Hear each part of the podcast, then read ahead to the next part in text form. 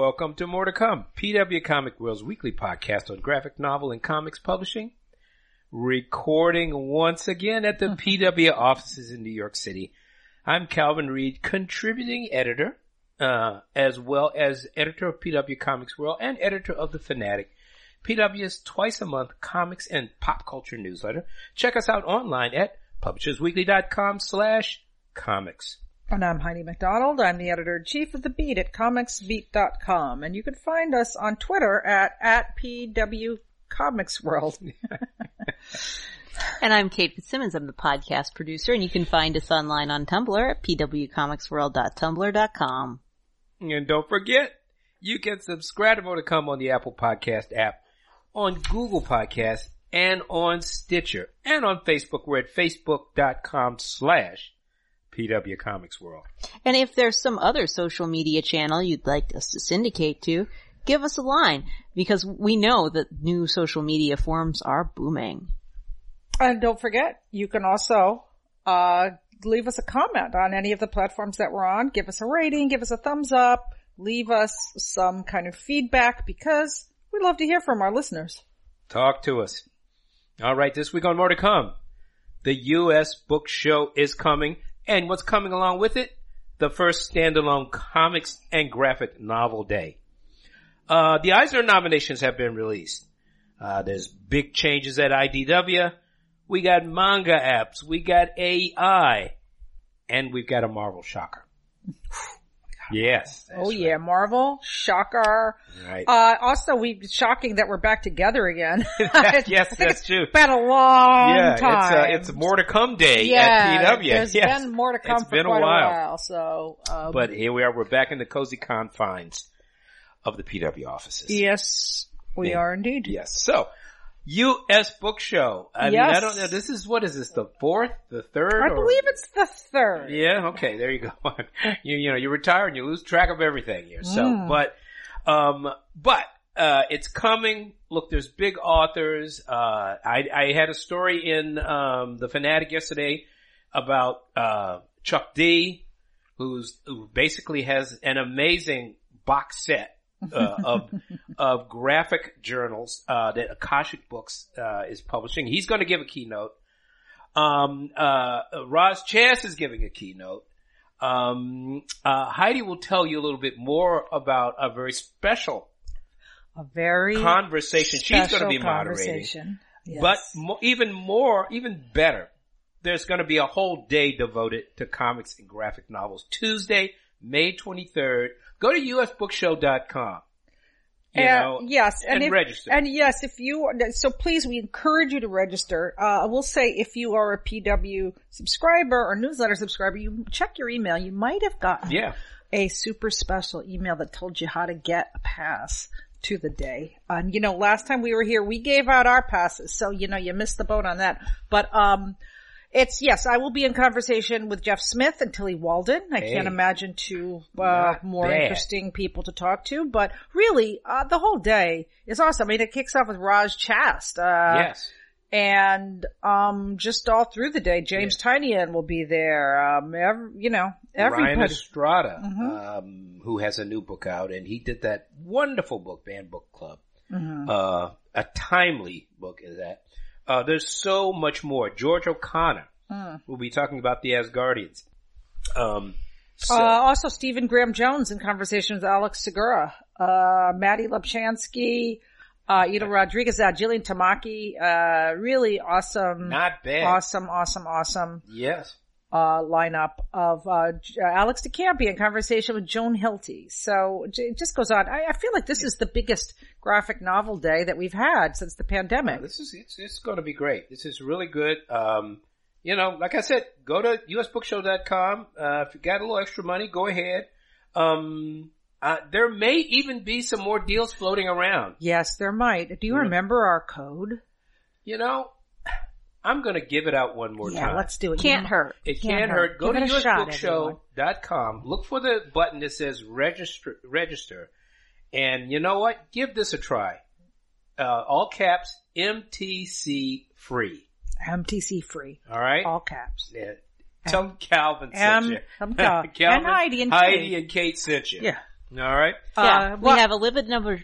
We have a limited number of tickets, but you never know; they might not have run out. And this starts next week. Uh, it starts on Monday, May 22nd, goes through Thursday, May 25th.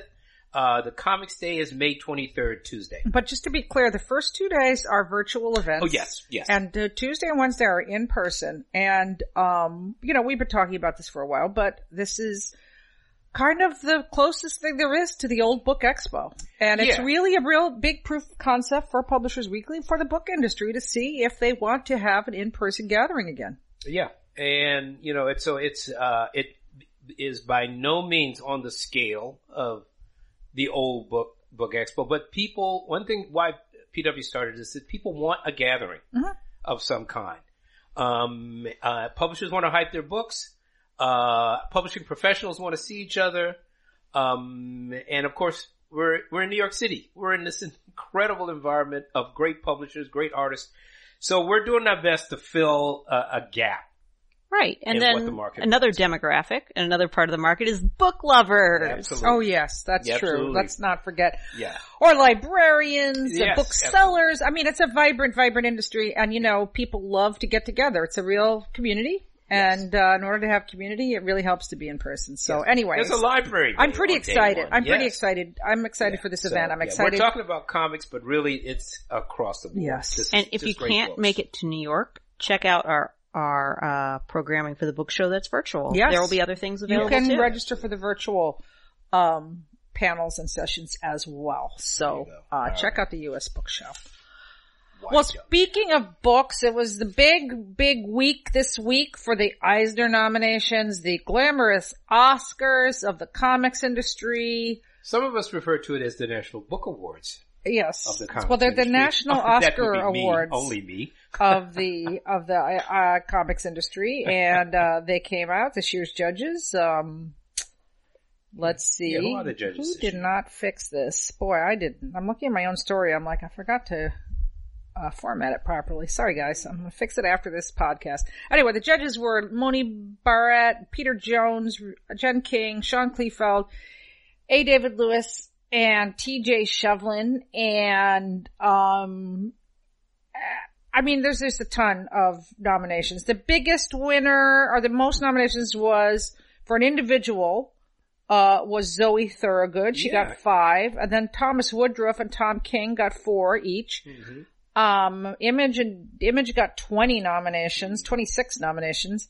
Uh, DC got, uh, What, 11? 16. Well, these are including shared. I'm including Oh, shared in Oh, the, I see. Mhm. in the, um, numbers. Fantagraphics got 13 and on and on down. And, you know, Publishers Weekly got one shared. That's right. Guess Well, it's Better right. than no I, share. guess, I think this might be our first kind of, uh, uh, Eisner nomination. Yeah, kind no, of a- there was you. Well, well, yeah. You Yeah, were but it was- nominated. that was when the it was nominated, I, Yeah. I was not part of publish. I mean, it's true, I, but I wasn't. It was the beat was nominated, Yeah, it was so the and it wasn't that's how I was on the. So this is sort of a quasi. We're, we're, you know, Yes. we're we're taking one. yeah. We're gonna take it. we're it. just going to take this. Rob Salkowitz was nominated in the uh, what was it? The There's comics, Journalism? best comics or journalism. The only Yeah. ca- category I care about. and they and he and he listed you know, among the stories that uh, that he used to get that were some some of the stuff he wrote for Publishers Weekly. Yeah. So So you know, I will say a little bit of discourse here. Um, I think we talked about this last year, but it's interesting to me that, um, you know, Calvin, you and I have both been Eisner judges. Oh, I was yeah. a judge 30 years ago for the second Eisner Awards. about me too. I Yeah. was ninety nine or Oh no, that long ago? Wow. It was a while back Yeah, when so I was uh, almost it was, yeah, 24 years. Yeah, it was a long Woo! time ago. Wow. Wow, wow, wow. Okay, well, so we're veterans. Um, I will say, I feel like the best graphic album new category used to be the real best picture Yeah, of the, of the Eisner. Don't you agree? absolutely. Yes, well, you know, it wasn't always. Uh, as I recall, I remember a speech that Frank Miller gave, Mm. and you must remember this too, where he got on stage and he talked about the graphic novel new should be the, that should be the last award. This Mm. should be, the, the book award should be the award that caps off this. I'm not sure it was always like that. I mean, I do think they do give it out, I, the last award. It is, yeah. It is the last award. But, well, I mean, I would say that a lot of times, whatever's the biggest book of the year, you expect you know, to win that award. Uh, you know, like blankets. I'm sure blankets won the best new. I mean, I could look it up here. Maybe Yeah, I'll do it while we're did. talking. But I just want to say they, you know, the juries just add category after category after category. I don't even know how many there are now, but uh now they have best reality based work. They have best humor publication, best graphic memoir. So reality and graphic memoir have been separated. And then they have best graphic album new and best graphic album reprint. So in the best graphic album new, we find The Book of Nile by Barry Jones, published in Alley and Beatty. Never heard of it. Uh, Crushing by Sophie Burrows from Algonquin Young Readers. Never heard of it. Uh, Francis Rothbart, The Tale of a Fastidious Sparrow by Thomas Woodruff. Okay, I have heard I've heard that of that because. I saw him at um, Yes, he MoCCA. was at MoCCA, and I know Tom. Yeah, we know Tom. He used to be the head of the Of the- illustration and, and yes, cartooning um, uh, division at SVA, School of Visual Arts. Uh, so he's pretty well known. There are a lot of categories. Yes, there are, but I'm just finishing this. There's five. The Night Eaters, book one. She's the Mm-hmm. Night by Marjorie Liu and Sana Takeda. Okay, I've heard of that. Obviously a very, um, you know, got a lot of, uh, pub- good press. And then a book, uh, Ultrasound by Conor Stechschulte. Now, I will say I love this book. Um, I probably would vote for it myself. You might not have heard of it. I'm. I- a big, haven't. I I'm a not. big fan. Uh, because it's not new. It's a reprint of, uh, I mean, it has new material in it, but it, most, uh, much of it was previously printed interesting. as, as Generous Bosom, which was published by, uh, Breakdown Press. But anyway, I guess because the last part is new, they called it new. Crushing isn't completely new either. Oh. There was a different version of it. So, so Calvin, what's the Book of Nile and Crushing about? See, the crushing uh, is, uh, as I understand it, is the story of these two kind of lonely, disaffected people. In this, I think it's a wordless book. I have not read it, but I have read about it. Uh, Oh, okay. And what I read about it was that uh, she published a shorter version. I assume maybe uh, a zine-like version of it, and then expanded it Yeah. into a, a larger book. Um, and I find that very interesting because I have one of my pet peeves is uh, calling collected editions of books reprints, which is one thing that the Eisner, the Eisner Awards do. And I think that's unfortunate. Well, let's go look at the, the You best know. graphic novel reprint. Ace of Sand by Amy DeJong. I guess that was previously published in a different language. Uh, Geneviève Castrée, Complete Works. Alright, that is a reprint for sure. Mazebook Dark Horse Direct Edition by Jeff Lemire. One Beautiful Spring Day by Jim Woodring. Alright, awesome. I love Jim Woodring. Parker, the Martini Edition Last Call. A book that's won many Eisners before because it is another reissue.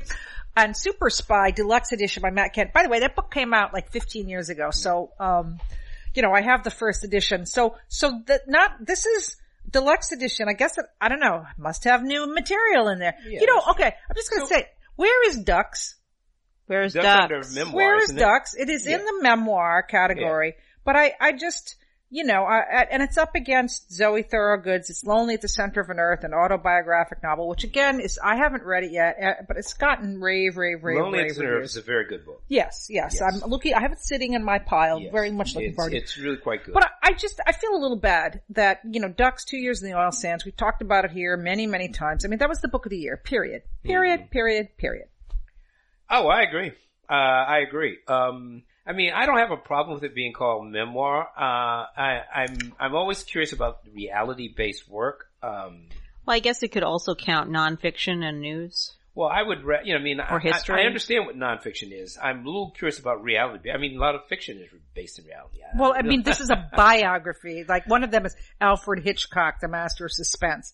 Alice Guy, first lady of film. I guess if you did, Now, I mean, I'm Hitchcock, you sure had to do the Alice Guy. Committee, they're just trying to do the best they can, and, and, but I, I yeah, I mean, look, it, it's, it's, uh, uh, you know, having been nominated for two Eisner Awards again, uh, for The Beat, I'm, you know, like if you sit, I've said this before on the podcast, but if you sit in a group of comics type folks and you say, who here has been nominated for an Eisner? About two thirds of the hands go up, okay? So, which is great. You know what? It's awesome. Let us all get You our know- nom. And, you know, unless you're Todd Klein or Alter Ego, uh, Wine Wine, which gets nominated every freaking year, year after year after year. And Todd Klein wins, you know, he said he was going to retire, but then he decided he wouldn't retire. Uh, so there, you know, it, it really does become like, oh, they've never been Nominated? Oh, they should get a nomination. I mean, I don't know. I wasn't in I the mean, room. is, I'm just you know, guessing. it is kind of, uh, you know, a commendation of, of, of a kind to Yeah. Mm-hmm. be nominated at all. Um, It yeah. shows up on your Wikipedia article. it does. It does. Yeah. When we write a description of somebody for an interview, we say, Eisner nominated so and so, so and so. I should so. put it in my Bluesky bio. Um, I mean, I, I, do think they should have a nonfiction category. They and, do. And a memoir category. Yeah. But it's not really called nonfiction. yeah, but they also have like a humor category too, which is that's like, fine. I, you know, I, I think a humor yeah. category. Uh, you know, listen, for it to be one separate. thing about this, uh, oh, you know, Clementine by Tillie Walden Yeah. was nominated, as was Chef's Kiss, Mhm. Do a Power Bomb, Wash Day Diaries, the other book Yes, of the year, is- by yeah, the way. It pulled in a few awards. Yes, that won the LA Times Mm-hmm. book prize the the other day. But Ducks is really the best Yeah, book of the I mean, year. Yeah, Period. I mean it's it's a Full it's a land, stop. yeah, it's really just a landmark work that it's we, I we may be a little prejudiced because Yes. we already loved Kate Beaton's work, but I mean, it's we're har- great. We're hardly unique in that, you know. Yeah, I love her work, but really, this book is a that book is a cut above even for her. I I I just think Ducks is like Maus or like Fun Home. I feel like I it's it's a One book- for the ages. right. It's I a do too. graphic novel that you know, or Watchmen. I think it enters the It's literary the canon, man. canon, yes. it really is. Yeah. So obviously, we're you know fanning over that book. Yeah. Uh, But anyway, I mean, I'm sure yeah. when the time comes, uh, she will win her category. But you know, I kind of appreciate that the Harveys have only six awards, and they have one called Best Book. And you know they have like 25 nominees for it, but you know I do like I like Yes, that it's. I like that it's the best picture. Not yeah. you know I'm going to vote in the Harveys this year just for that. I'm going to vote in the Harveys. I mean, I mean, it's interesting in in that sense. I mean, this you know the uh, the you know, are like the Oscars. I mean, there's a lot of categories. I mean, the National Book Awards used to be like this too. Oh really? Yes, they used to be called National Book Awards, which have what four categories? They have best fiction, nonfiction, I think, biography, and young people's literature. Uh, they used to be called the American Book Awards, and there were like Oh yeah. 30 categories, including production. And they went, it went on forever. And one year they, they, they reorganized them, they changed the name to the National Book Awards, and they chopped it down to a short list of the best books of the year. Yeah.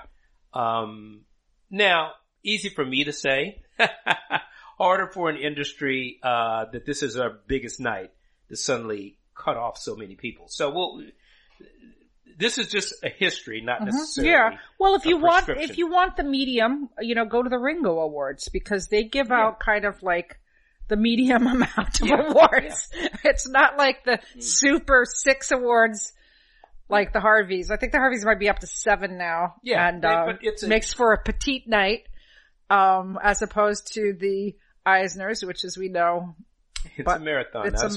marathon. Yeah, and the Eisners might be helped by having an orchestra to come up and play them off. Well, they do have, they, they do pump the music up Yeah. occasionally. That does happen. You know, the, I, I Not as ruthlessly I- though, from what I hear.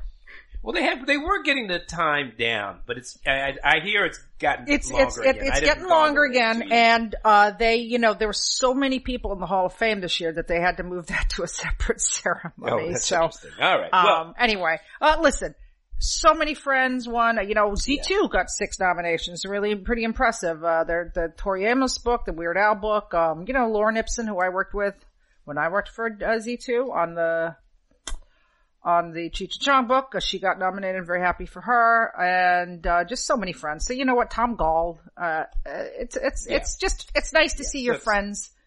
And Rob, like I said, Rob Salkowitz. Congrats, yeah, Rob. absolutely. So, Congrats to yeah. Rob. So look, it's it's it's something to celebrate about this industry and the great material that's out there. And we're living in a time where there's never been a better. yeah, and there's bunch of certainly plenty of awards. Yes. So so congrats to all the nominees.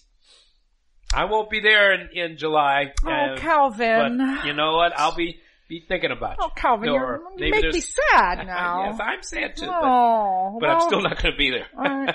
So, uh, you know, just alluded to the fact that we haven't, uh, done this in person in a while.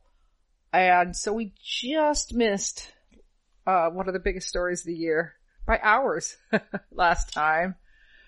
which was, uh, what the hell is going on at IDW? Yeah. What the hell is going on at IDW? Well, uh, they announced a big old bombshell of laying off, was it 39% of their staff? That's two fifths Yeah. if you're math challenged.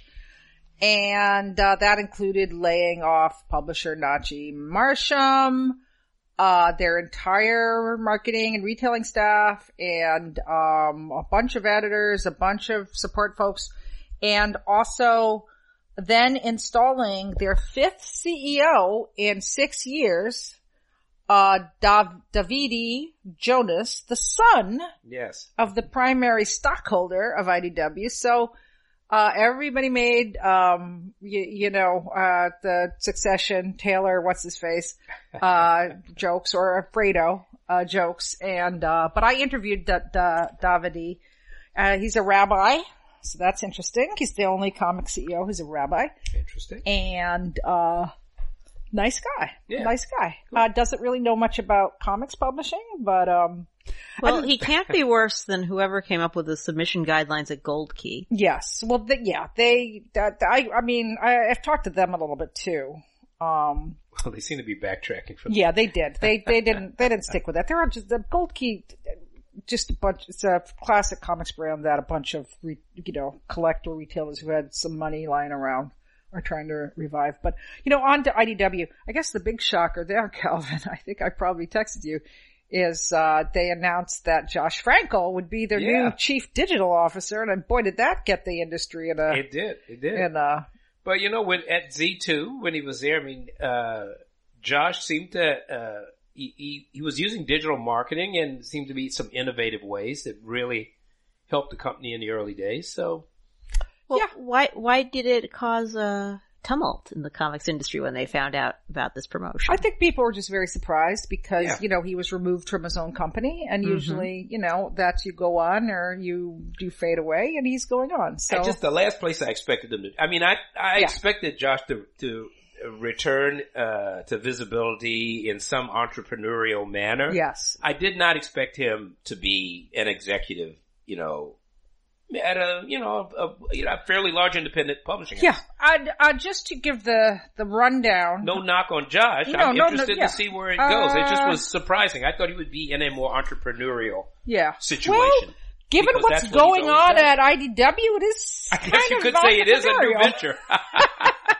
Um, let me see. Okay, key promotions and appointments. Uh, just to give the new, um, the new structure there. Uh, yeah, da- Davidi is the new CEO and, um, Mark Doyle will be co-publisher along with Tara McCrillis. And of course, Mark Doyle was a guest on this podcast. Um, Jamie Rich has been, um, promoted to like editor in chief. And, uh, they have not yet announced, uh, who, oh, well, Amber Huerta is the chief operating officer. They haven't announced the marketing staff. I mean, okay, they did lay off the entire marketing staff. And, uh, I asked Davidi, Davidi about it. And he kind of just said, well, we need people who are in line with our new goals. And so then they, I, the only person who's been announced is Greg Katzman, who used to work at Valiant. And, uh, you know, he tweeted, oh, I'm starting at IDW. He was working at PRH, which oh, that's, IDW is distributed at PRH.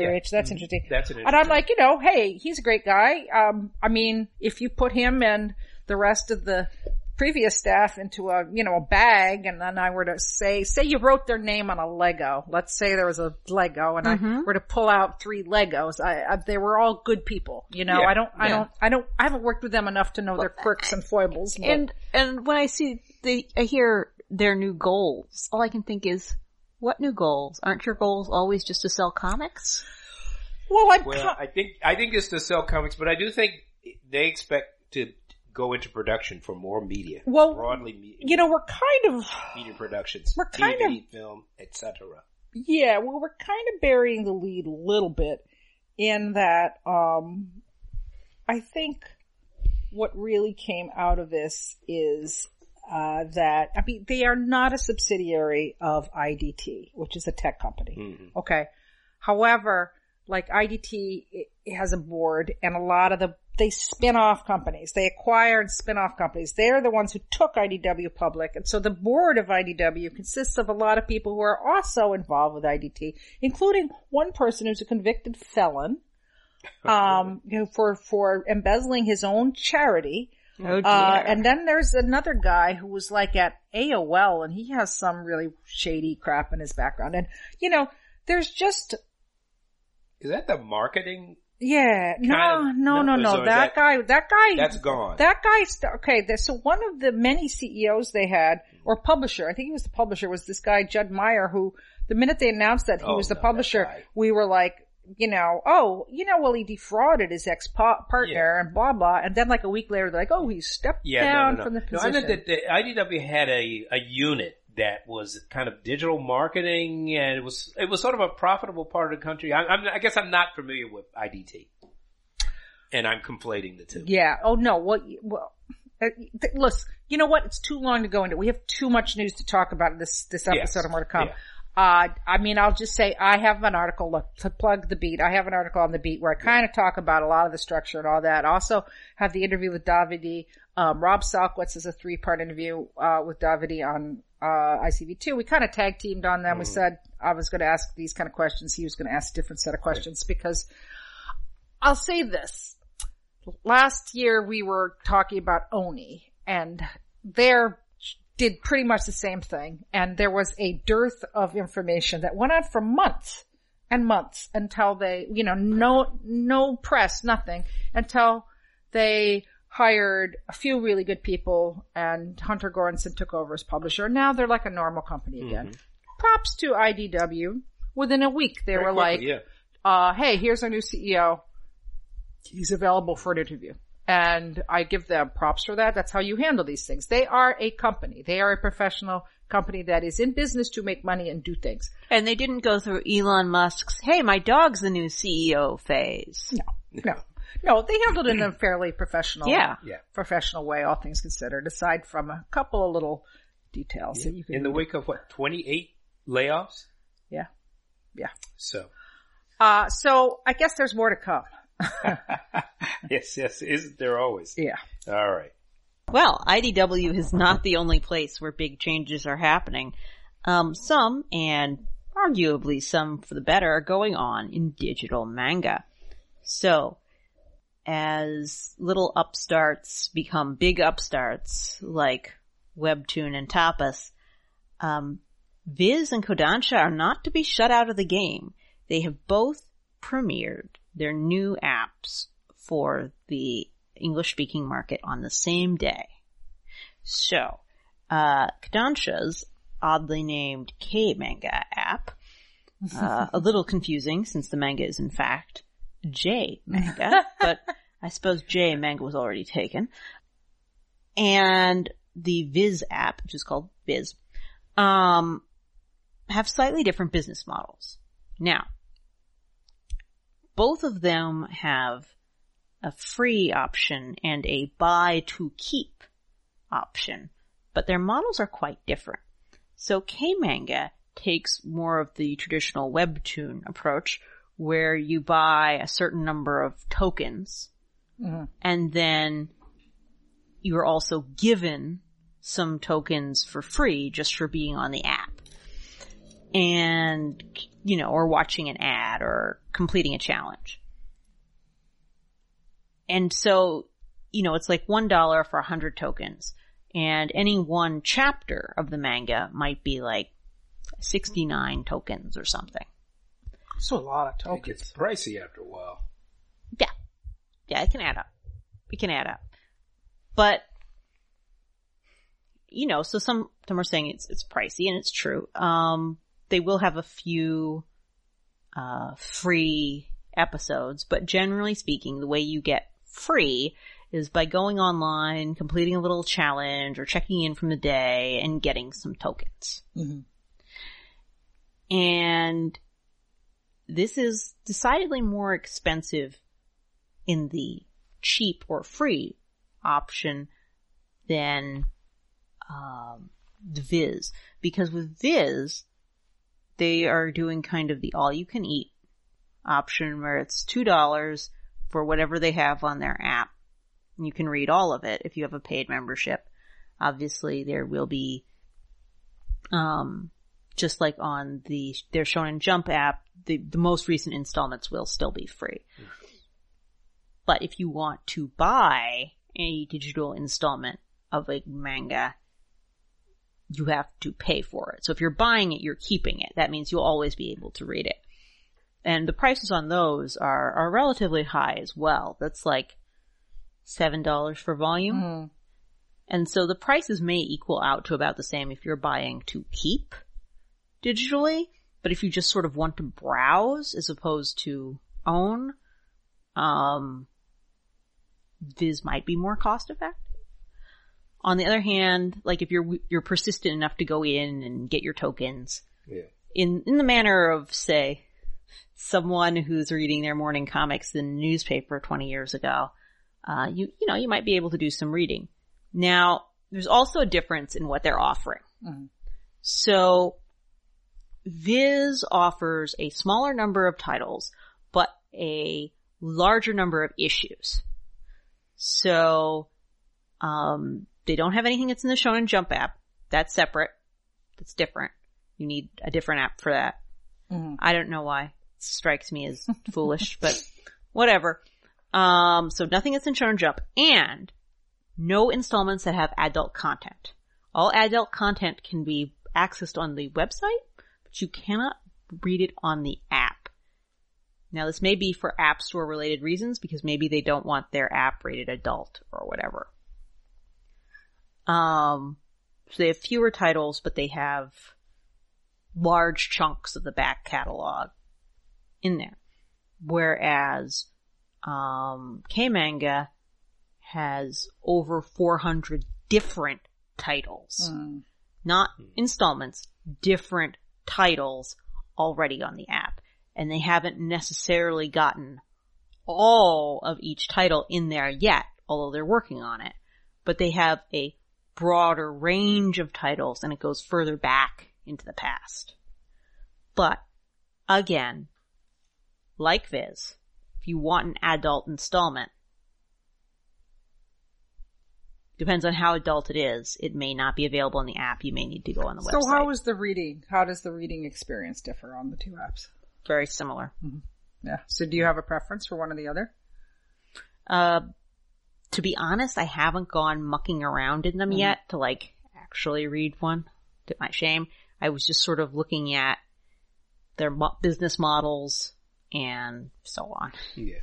I've I- got the Viz app. I mean, I, haven't I- really tried to do it. I will say, yeah, I haven't had a chance because I've been uh, super swamped, but, uh, for reasons I can go into later, but, um, uh, you, you did miss one little tidbit here is that K-Manga has been in the works for a long time. You know, It our, has. Our, our, co- our colleague Deb Aoki has been talking about it nonstop. And then Viz, the day before K-Manga had been announced their launch on May 10th, which, you know, had been graven in stone back Yeah. in, Yes. uh, suddenly Viz is like, hey, how do you like our new Yeah, app? yeah, which right. is, as you mentioned, is a lot cheaper. So I've heard a lot of complaints about this token system that K-Manga is using. So Viz definitely They jumped uh, on that, got yeah. in a little, you know, mm. competitive spirit there. Yeah, well, there's, there's a benefit to each, you know, because a lot of people are used to the token system Yeah. from their mm. webtoon type apps and there's no fee for entry. There's no membership fee. So their hope is that your desire to read will be greater than your patience and that you will buy the tokens instead of waiting to earn more tokens. Mm. Whereas if you are, say, a high school student with some time on their hands, K-manga might look better. Ah. Yeah. Well, I mean, th- this kind of token system is used on webtoons and Yeah. Tapas, so it's Usually, isn't there like you, you can read it for free, uh, uh, as the chapters are released, but if you want to read ahead, you can do various things to earn or buy tokens. You can, you That's, can, I mean, on the regular other models. Not well, necessarily this. in these, you can read the most recent installment simulpubbed Mhm. free on Viz. But for older installments, Uh-huh. that's under the paywall. I see. Well, this is big news. I mean, uh, thanks for checking these out. I, like I said, I haven't had a chance to do it, but, uh, obviously this is a big investment by both publishers. Yeah. it's a manga moment, and It's- clearly there, this, there's there's way more ways to, to access manga of all kind. Yeah. than- Well, it's been a long time Yeah. coming and, and I'm glad they got there. Uh, now wasn't there also a new Webtoon app or something? Apple and Webtoon Yes. sitting in a tree? So, well, not actual webtoon. Webtoons in the generic sense, Ah, not the brand sense. So much like Kleenex and tissues. Um, yes. So in the Kleenex sense of the word, uh, Apple and the, um, the App Store have, uh, decided to create their very own Webtoon app. Now, it's not entirely clear why they decided that was a thing they needed to do, but uh, they did take a partner in the process. Korean startup by the name of Kenaz. They're they entered into an agreement with with uh, Apple to publish webtoon type comics on the Apple Books app. hmm So, um, I guess Apple was looking for original IP. Um, you know, they didn't want to wait until the, you know, the capital W webtoon and, um, um, the other one, Tapas. Tapas uh, world. So, um, you know, competition is what it's about. So, Yeah. Uh, I mean, I admit that's all I know about it. Yeah, and yeah, I didn't know anything about Yeah. it, so I haven't no, it's heard it's this one. kind of new news. So it came out first in Japan in April, and it is uh, just about to launch in North America. The deal is for three years, so we'll see if the app's still here in three years. I Yeah. guess. Uh, you know, the, um, the, uh, other news is that Omnibus that we've talked about here, which is a brand new digital comics platform startup, uh, is finally available in the App Store. And again, I haven't had a chance to, to look at it or, you know, I did get a chance at the beta. I couldn't do it. I just, uh, I've been writing the graphic novels in library story for the year. And as you know, uh, that is a very, very heavy story It's and consuming. uh, very consuming. So I'm- I haven't had time to do anything but work on that story this week. So anyway, but yes, Omnis is out. Uh, doubtless, doubtless we'll have more about all of these um, digital, uh, you know, enterprises in the weeks to come. But it's not the only digital news related to manga. Oh. Because, well, Shonen Jump and the editors of Shonen Jump have worked to cre- together to create an AI tool to make writing manga easier. Now the idea is that it will not write the manga for you, but that it will quote unquote make it easier. So, Sounds uh, evil to me. yeah, so they've called it the Comic Copilot AI tool, which uses Chat GPT in Japanese. And the tool can be used to help come up with titles and names. I would think that was the easy part. As well as, and this is the big thing, shortening dialogue to make it fit speech bubbles. Mm. Well, AI is very good at uh, stuff like that. I have to see, say that the shortening dialogue to fit speech bubbles seems like the most innocent use of it because also it is going to suggest advice and ideas for where you might want to go with your story. And, um, they said the site's FAQ warns that although it is admissible to use AI generated advice and ideas, some content may be drawn from existing works of manga and users are individually responsible for confirming whether or not their content infringes on intellectual property before they submit it to the honor Shonen system. Jump. The honor system. Yes. That's going to work great. And furthermore, I mean, you're assuming that the AI and the user all know the same manga. Yeah. You could very easily find yourself infringing on a manga you never read. Yeah. I mean, y- you know, we should do a whole show on AI because obviously it's a huge threat to life, love, liberty. every Yeah, I mean- livelihoods, everything else, or the greatest tool that humans I mean, have well, I ever think anybody harnessed. is objecting to AI, you know, proofreading Mm-hmm. a story, but uh, I think what, Or saying, you are more than You know. 27 characters. This is too long. but I don't think anyone believes that that's all that that will be No, going on. no. I, No. I mean, I, I, I don't know. We should table this for a whole discussion. Yeah. It would be interesting to talk to some of the people who are involved in it because there's definitely a lot of different, uh, feelings and it's already being used in comics in a lot of different ways. So, um, you know, So, yeah, just, and you know, the writer strike, uh, AI is one of the huge, we're not even talking about that this time, but Yeah. it's just tumult, tumult, Really, it's tumult. we're on the verge of Yes. something. Well, and Speaking it of could tumult. be great or awful, and most likely it'll be awful. Yeah, probably, because everything is awful. Well, Yes. speaking of awful tumult, uh, Marvel has been teasing that a major Spider-Man character would die in Amazing Spider-Man 26. Okay, listeners. If you don't want to hear who dies, Yes. Yes. please forward ahead approximately three minutes. Thank Yes. you. Uh, yeah, so they've been, they've been teasing this for months and, uh, it's kind of like the anniversary, uh, like the 50th anniversary of the death of Gwen Stacy, which was the original comic book death, by the way. Uh, and she stayed away for years and years and years. They did, they resisted bringing Gwen Stacy back, so kept it as permanent as they can in comics.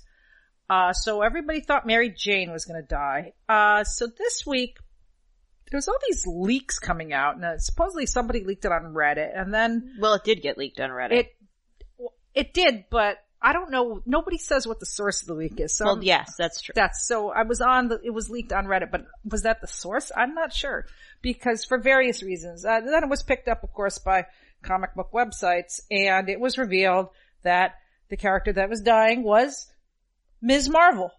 Ms. Marvel, that is to say, Kamala Khan, that is to say, a character more associated with many things other than Spider-Man. Yes, well she does not have a title of her own At right now, so she's been a supporting character in this Spider-Man um line, you know, uh, storyline. And um, you know, when this leaked, uh all hell broke loose.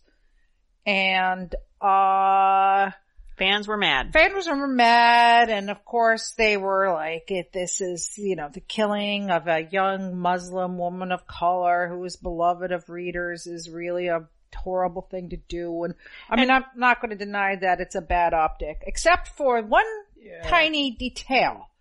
She is starring in the marvels which is marvel's big holiday release coming out in thanksgiving weekend. Well, I would think they were smarter than that, except for one thing.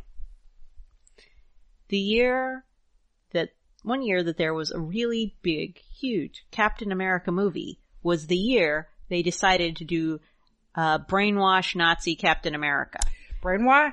Yes, this is what they do. They killed off Doctor Strange before Doctor Strange but what movie I, came out. What I'm saying is, Yeah. is that they can be tone deaf. So killing off Doctor Strange and bringing him back, smart. Giving everyone who otherwise would be hyped up to read about Steve Rogers Captain America, Steve Rogers Hydra brainwash creature, was not smart. yeah, but I, And so I'm saying, I hope they handle it well. well, I, I will say Marvel has told me repeatedly that they don't really see a sales bump, uh, in connection with the movies coming out. Okay. They've tried and tried. I mean, this would be a long conversation that, uh, David Gabriel, you know, doesn't talk to the media. I would love to, but you, you know, in various conversations I've heard this.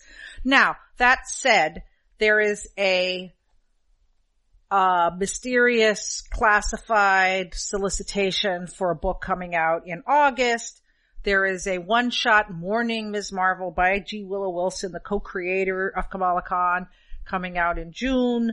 Uh, there's this movie I've mentioned coming out. And so everyone believes that what's going to happen is that she is going to be retconned because in the comics, she is an inhuman who got her powers from Terrigen Mist, which is an Ike Perlmutter thing because he didn't want mutants because Fox had the rights to the mut- X-Men and mutants. And if anybody was called a mutant, Marvel couldn't use them in movies. Uh, so she's, but the belief is she's going to go to Krakoa, get resurrected, and come back as a mutant. But And also, why? because on the TV show, with this, Ms. Marvel also already had her own TV Yes. show. Yes. She is a mutant, and her Yes. powers are different. So I believe it is actually to Got it. to synchronize make, to the two. synchronize it more, and um, And also possibly to flip off Ike Perlmutter. Yes, exactly. now, and then also it was pointed out that the issue of the book was written by Zeb Wells, who is a writer of comics, also a screenwriter, who co-wrote a movie called The Marvels, starring Ms. Marvel. So, it all, Got I, it. I mean, I, I just, I said in my You know all the signs. I said all the signs are there, and I just said in my piece, it's like, you know, I understand you're uh, mad that Ms. Marvel was killed, but y- you know, I hope you're not losing any sleep over it because Yes. there's some real problems with actual young Muslim women of color in the world, and I would rather be upset. I mean, I understand, of course, she's a very, very, very important character to a lot of people, and she should never, ever, ever be disrespected. But you know, And really, very often, I mean, characters are killed. Uh, very, I mean, you kill characters in comic books so you can bring them back, and Well- and, and and also to focus and actually kind of create a, a a dramatic focus on the character's character. okay. So yeah, I mean, Well, I, I can, l- allow me to Yeah. produce a, a third perspective, which is, no, I, I don't think she's going to stay dead. But I'm someone who's read a lot of terrible, they die and then they come back from the dead storylines. They just, in my opinion, and I think I'm not alone in this, they tend not to be that great. They tend to like be over the top and emotionally manipulative. Oh, their dad is so sad. And then they come back and it's awkward and badly written. Not Yeah, always, not always. It's just that like, if you're a fan of the character already and you didn't need to be like reawoken to how wonderful his character is, it's like, oh great. Well, I guess I'll come back Yeah. to this comic in six months. Well, you don't listen. I mean, you know, after Gwen, It's kinda whatever. Gwen, Gwen Stacy, the most traumatic death in comics was Mm-hmm. the Jean Grey Phoenix, and you know, showing my age, but I was a young comics reader. Believe me, that was upsetting. I was very upset by it. It didn't get leaked, and you know, to so I mean, I get it. I, I'm not putting down the real upset that people are showing, except Yeah. you know, it's Twitter, so it's all performative. Uh, I will say this: I'm very, very curious as to how this got leaked because there was an image of the last page where It I'm- looked like it was taken from somebody's cell phone. yeah, but I, I mean, as I pointed out, cell phone cameras are really good. It was a super blurry image. So it looked like, You're assuming this person's competent. hey, Kate, it's really hard to take bad photos with these phones now. Maybe they had a really, don't know about that. I don't know about that, I mean- Heidi. I just- I've yeah, taken I've my share of with really bad good photos. take really well, bad they pictures. didn't have time, but I'm just saying, as someone who has 50,000 digital photos on her phone, and is good at taking and pictures. No, because like you take a, a, a blurry photo, it's very hard to take a photo that blurry. Okay, that's what I'm saying. It's hard to take a photo Okay. that blurry. Anyway, uh, the, the, the, the Detective Conan Heidi is on this still. Okay. right? There's something very strange about What this. What is your theory? Is your theory it was Marvel that leaked it? Well, I thought that at first, and then they did a really good job of covering it up, but, um, I don't know. There's a lot of questions. Yeah. Uh, we should move on. We should move on. I think we're gonna move on to the briefs now, but we all have our own briefs. Yes, so, we do. because we have so many to go. So Calvin, I know you had one. Um, but my brief is uh, just I wanted to point out that Adrian Tomine's novel Shortcoming has been adapted into uh, a live action film by Randall Park. Uh, it's going to premiere at the Tribeca Festival on June 17th. Go and see it. Uh, it's an extraordinary book. I think that uh, Adrian did the screenplay. They worked close. He worked closely with, with Randall Park. Um, I'm going to certainly try and go and see it, and I think you I think it's gonna, I think it's going to, uh, have, you know, uh, wide, I mean, not wide, I mean, it's gonna be available in a lot of ways. Yeah, Uh, yes. I was, uh, really excited for both Adrian, uh, who I know, and Randall Park, who I only know by reputation, but I was really glad they got to make the movie, and, um, uh, yeah, Yeah. uh, go see it. Check it Excited. Um, well, my, uh, briefs, I have a couple briefs. Uh, one is that, I mean, there, look, since the last time we talked, a lot of things have happened, but just one that's re- pretty notable, I think, is that Jim Lee has announced that he had been promoted to president of DC Comics. Um, and he was already the chief creative officer and the publisher, so he's just everything. Uh, one exec ro- rolled up into one Jim Lee. So and- Heidi, what's changed about his uh, his uh, job duties? nothing. Nothing, he just has another title. I think And- what you said was actually he is he is DC Comics. Yeah, at this he point. is. Well, I mean, along with Marie Javins, who's the editor in Sure, chief, sure. and Annie DePies, who does a lot of the, um, you know, kind of COO type stuff. But I, I, I, I think it was notable just because, I mean, I think even on this podcast we've talked, you Yeah. know, it- Yeah. there's always been, I mean, DC's been in a pretty, um, you know, precarious position. And, you know, this we didn't have on the story list because I, I haven't had a chance to write it up, but, uh, you know, DC's been advertising on TV for this new Dawn, Dawn of DC storyline. Yes, well, if you watch AEW Dynamite, you would have Hmm. There seen these DC ads, but I've heard they're in other places. So it, it looks Yeah, like there's getting a little bit of, um, you know, uh, um, investment. Um, you know, Jim staying is a really great thing because, uh, as I pointed out, if he left, I mean, the stock would have dropped, Well, you that's know. what's so crazy. I mean, DC used to be this, you know, this, well, it was this big part of the industry with all these notable personalities and faces, and it's just Jim Lee now. Yeah. Yeah, well, I mean, it is it is Yeah. big. Not it's just slight uh, Marie, but really, I mean, it's just gotten bare at the top. yeah. And I do wonder how much of that is to do with the fact that Jim Lee's probably the least controversial person who was anywhere near the top for some Yeah. time. And I mean, yeah, exactly. And I mean, he doesn't have, um, you know, a lot of groundbreaking achievements to his name, to be honest. You know, he's better known as an artist, but, uh, I just think he's, it's, it's a good sign for DC that, yeah. that he is, uh, you know, it'd be better if they had three awesome executives in those Yeah. three positions, but at least having Jim Lee there still is good. Um, you know, my other brief, I know we're very short on time, but I, I did just want to mention quickly that, uh, another reason why I have not had a lot of time is I was in San Francisco last week for the first time in 13 years and I got to visit some comic shops, including Comix Experience, which is Oh, run yes. by friend of the podcast, Brian Hibbs. Uh, as frequent guest on here and it was great to see Brian in person. Um, we hung out a few times and, you know, Brian's a very opinionated man, but you know, he's a good friend. It was really great to see him. But, uh, I also visited the Silver Sprocket store. Ah. And, uh, you know, they're a publisher. I think we've mentioned them a few Yes, times here. Boy, that store is gorgeous. Uh, they have an incredible line of, uh, comics, graphic novels. And their publishing program has Their just publishing really, program has done really well. grown. And yes, I had a long talk with Avi Ehrlich, Yes, who's the publisher. guy. He is uh, great. crazy, a wacky, crazy guy. Yes, yes, he goes, uh, they are they, them They- now, by the way. Uh, Yes, so uh, the- yes. that's, uh, just, which is hard because, uh, anyway, Habits. habits. Because habits. But, uh, Yes. Avi and I had hung out also, really great conversation. And if you are in San Francisco, absolutely just Yeah. go check out, check out both stores. Um, uh, because they really, um, are great. So, many people who speak or try to speak Japanese in America do so because of anime and manga. Well, Duolingo, the popular free language learning app, has teamed up with Crunchyroll therefore. So, the Japanese course, very popular in Crunchyroll, will, Japanese course, very popular in Duolingo, will now have, uh, at least 50 anime inspired phrases and situations put into the English to Japanese uh, Duolingo app with the help of Crunchyroll.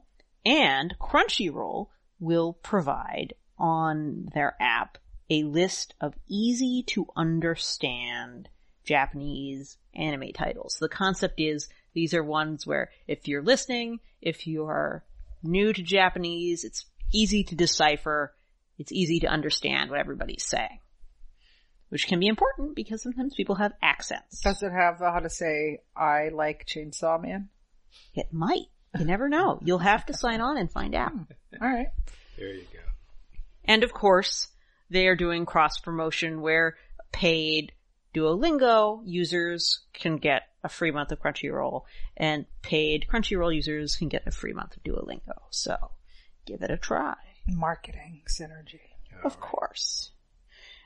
And speaking of marketing and manga, so Shonen Jump is just known for having the biggest titles in manga and they've got another. So the numbers have come in for the top selling manga of 2022. And the winner is Jujutsu Kaisen for the second year in a row. And that's kind of remarkable and worthy of mention because for a long time, some very old titles have dominated because, you know, they're great and they've lasted long. So to have something relatively new shoot to the top of the pack and stay there is, is a great achievement. Yes. So congratulations to Jujutsu Kaisen and, uh, may there be many wonderful beloved anime properties to come and manga properties to come in the future. Well, I think that is an impressive job, co-hosts, of summing up about three weeks of tumultuous times in comics. I mean, there's a lot we haven't even covered, but Cramming it all in. Yeah. uh, in our classic uh, phrase, uh, there's, you know, I think there will absolutely be More. to Come.